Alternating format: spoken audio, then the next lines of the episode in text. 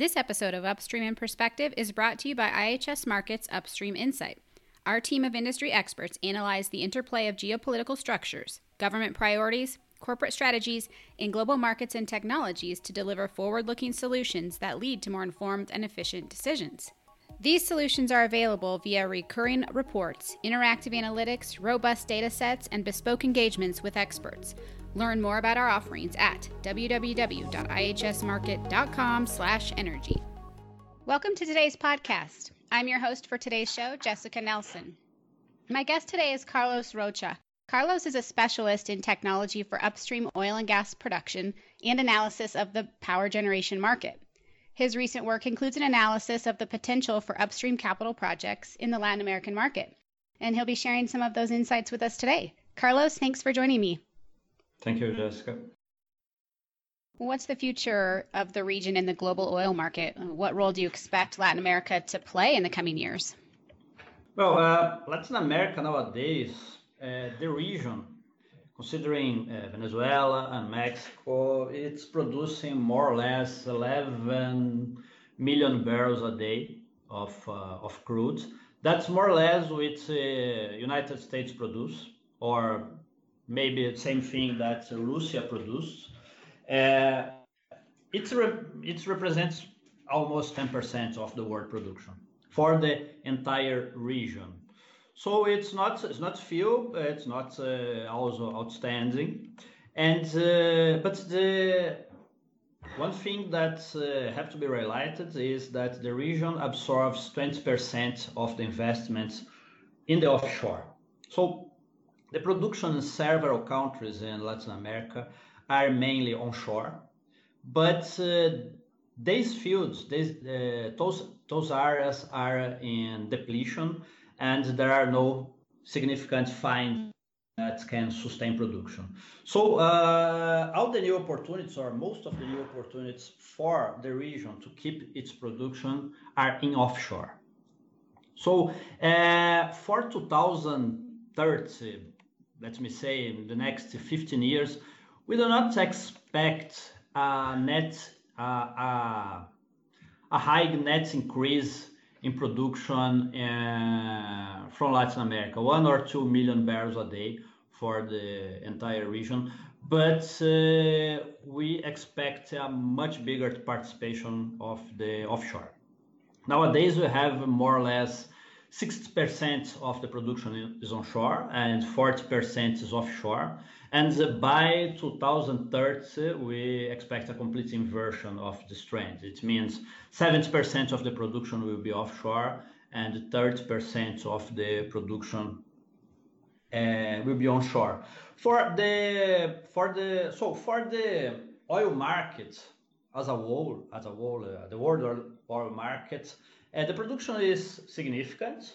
And uh, but uh, much more important, it's for the development of the offshore supply chain and the offshore technology that can also use it uh, for the regions. This is the new frontier for Latin America, and we expect uh, several, uh, lots of development in this this kind of activity here. So, in discussing the Latin American market, you're analyzing various countries' potential. What are the current hotspots in Latin America for exploration and investments? Well, uh, I think nowadays we have uh, have several opportunities in, in Latin America, but have four ones that I believe we can call uh, hotspots. One is Brazil, specifically the, the pre-salt fields. The other one is Mexico, the, the deep water assets. We have uh, Argentina. You have uh, a region that's an unconventional play that have a large a large potential. That is Vaca Muerta, and you have uh, Guyana, where ExxonMobil recently made a huge uh, found oil found uh, in deep water. Well, in Brazil, in Brazil, uh, speaking about a little bit about each of them, I, I can tell you that uh, these are hotspots because pre-salt it's uh, it's now relatively open to IOCs since uh, the new uh, government took place. They they reverted uh, a law that uh, denied access to, to IOCs in pre-sal. So now they can participate as partners of, of, Petrobras or even as operators.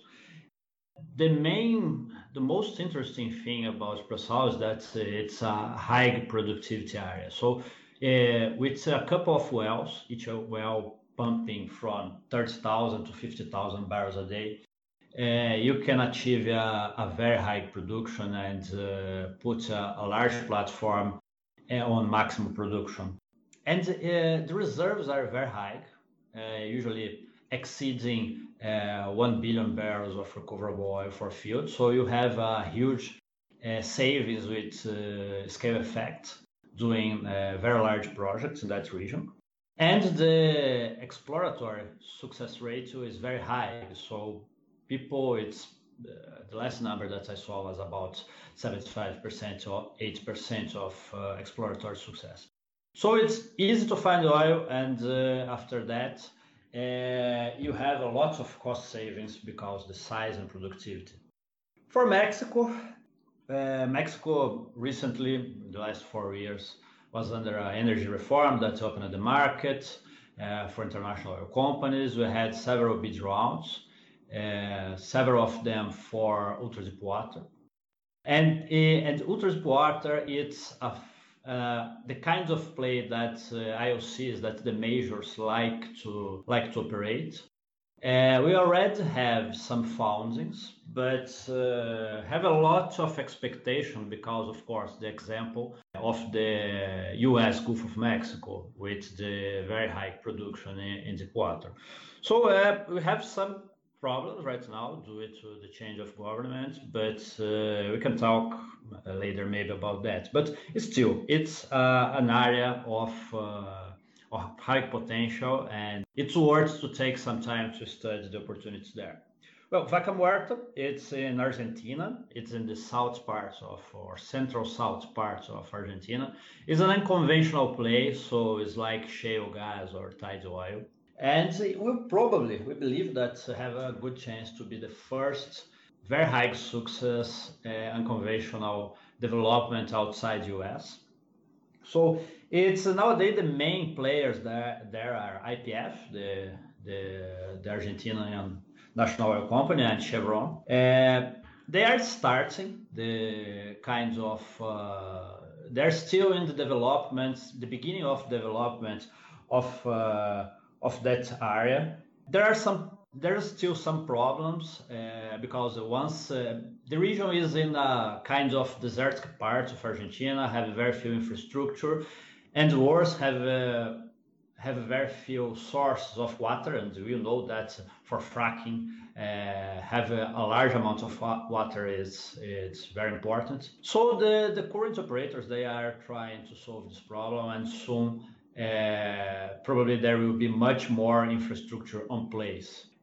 And you have Guyana that uh, it's next to Ecuador. Uh, the only the only company that uh, it's kind of having uh, very high success over there is ExxonMobil. They did uh, three or four very large discoveries, uh, very close one of of the other, and their findings right now are adding more or less 3.5 billion barrels of recoverable oil.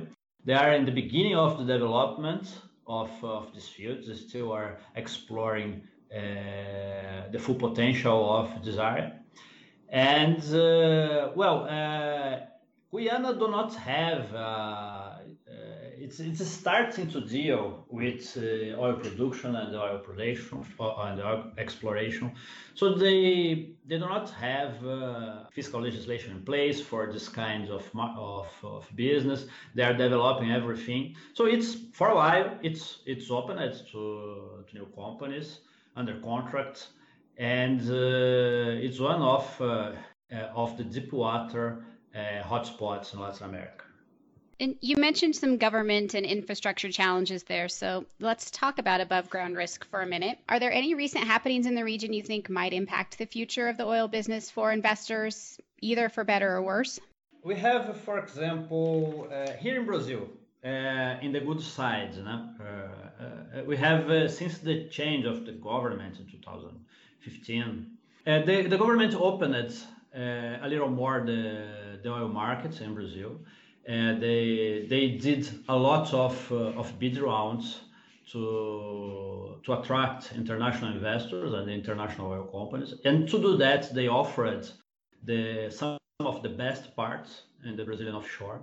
And uh, together with that, they reduced one of the biggest sources of uncertainty in the Brazilian market. That is the, the so-called local content legislation. That uh, in previous times uh, was requiring very large investments in the Brazilian supply chain, but uh, because the, the level of the development of the local supply chain, the companies was having a lot of problems to make the procurement and when they could find the, the equipment and services that they needed for the development they sometimes should have a huge price a cost uh, sometimes a few above the international market sometimes much above the international market so recently the, the brazilian government reduced it to more reasonable levels and with that accelerated the speed that the companies are making uh, developments here in Brazil. Well, uh, another big source of uncertainty here in the region, we have recently elections in Mexico. And uh, Mr. Obrador uh, won the elections and will be uh, in January take the position of president of Mexico. And during the campaign, he explained to the market and for the Mexican people that uh, uh, maybe he has some issues with the contract signed between oil companies and the Mexican government. Uh, so he would like to review all these contracts to see if everything is it's all right and uh, if the terms are actually profitable for the government, uh, Mexican government and the Mexican people. And uh, if you don't, they could even cancel some contracts. Mm. Uh, but uh, what uh, it's it's a risk that we believe is low. But uh, one thing that seems that actually is going to happen is that will be like a, a freeze in the bid rounds. So for a while uh, Mexico will not allow international companies to to have access to the to the market. And uh, he can also put uh, uh most of the challenge of the developments of the deep water region in Mexico in the hands of Pemex. That's a, that can be a, a, problem because Pemex is a highly indebted company and uh, to start development of uh, a new offshore play, you have to make huge investments, and maybe the company will have some some some trouble to do that in short term. Also, uh, in Brazil, right now in this year and next month we have elections, and uh, likewise Mexico we have uh, uh, some candidates that uh, oppose the participation of international oil companies in the Brazilian market. So they want to revert the recent change that allowed more freedom to these companies to come to the country. They could uh, freeze the bid rounds, something, some movements very similar, uh, very close to the, the ones that are planned by the Mexican president. So in the next, uh, uh, depending of the results of this year, the Brazilian markets can uh, return to be relatively close to, to new investments. And of course, we have a, a big problem here in, in Venezuela. Uh, we have, uh, in fact, two, two issues uh, regarding Venezuela. Venezuela makes border with Guyana, and some of the fine oil finds made by Exxon in Guyana are very close to the Venezuelan border, and it's an area that the two countries are disputing. So depending of the outcomes, depending of what happens in the internal developments of the uh, Venezuelan politics, uh, can we can start to see some pressure and uh, even some increase of military activity in that region that can bring some uncertainty for investments in that area. And which countries then have better conditions in terms of infrastructure and access or perhaps where the cost of oil is smaller? Well, uh, uh, nowadays we have several, some countries in Latin America have a significant or reasonable oil production. Uh, I can tell about Ecuador, I can tell about uh, Colombia, Mexico, I can tell about uh, Brazil, of course. And uh, for most of these regions, uh, there are uh, infrastructure in place depending of what are you talking about. For example, uh, in Brazil, we don't have any infrastructure in onshore. So there are bid rounds, there are a permanent offer of areas for onshore, but there are no pipelines in the country linking the regions uh, that are being offered or that usually are offered with refineries or ports. So there's no infrastructure. For the offshore, there are lots of infrastructure already in place and uh, it's growing. For Mexico, you already have, uh, it's kind of the opposite. There are high, uh, very large infrastructure for the onshore, but have very few infrastructure in the deep water offshore. And uh, but what is the biggest problem in Mexico is that the government takes very high. In Argentina, for example, uh, uh, you have this this new unconventional play. There's very few infrastructure in place, but the fiscal terms in, the, in, in Argentina are very are better than uh, some of the other countries. So the government takes is smaller and the, the amount of oil or profits that uh, the oil company will retain uh, will be much bigger. So the price that they will they will get is bigger.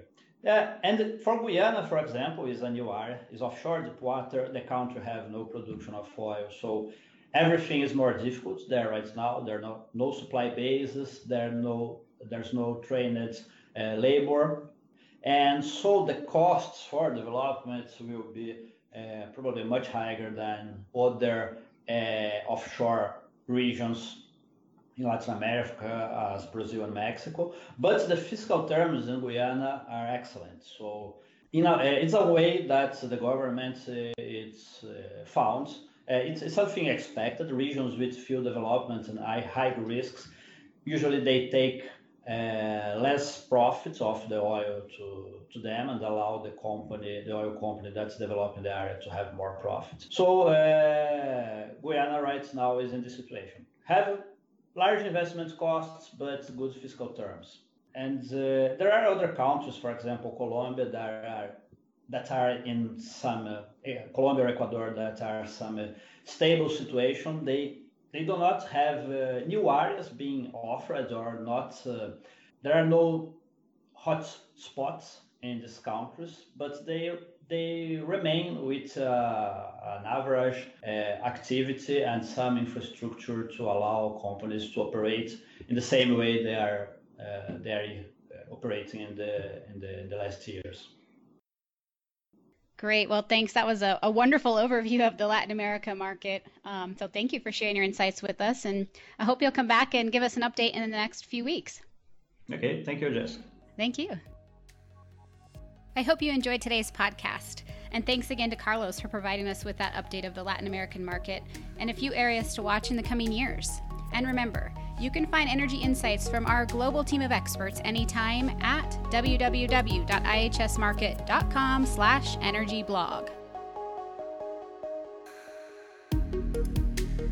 This podcast contains information and insights copyrighted by IHS Markit. To learn more about IHS Markit Energy Solutions, visit ihsmarkit.com slash energy. That's I-H-S-M-A-R-K-I-T dot com forward slash energy.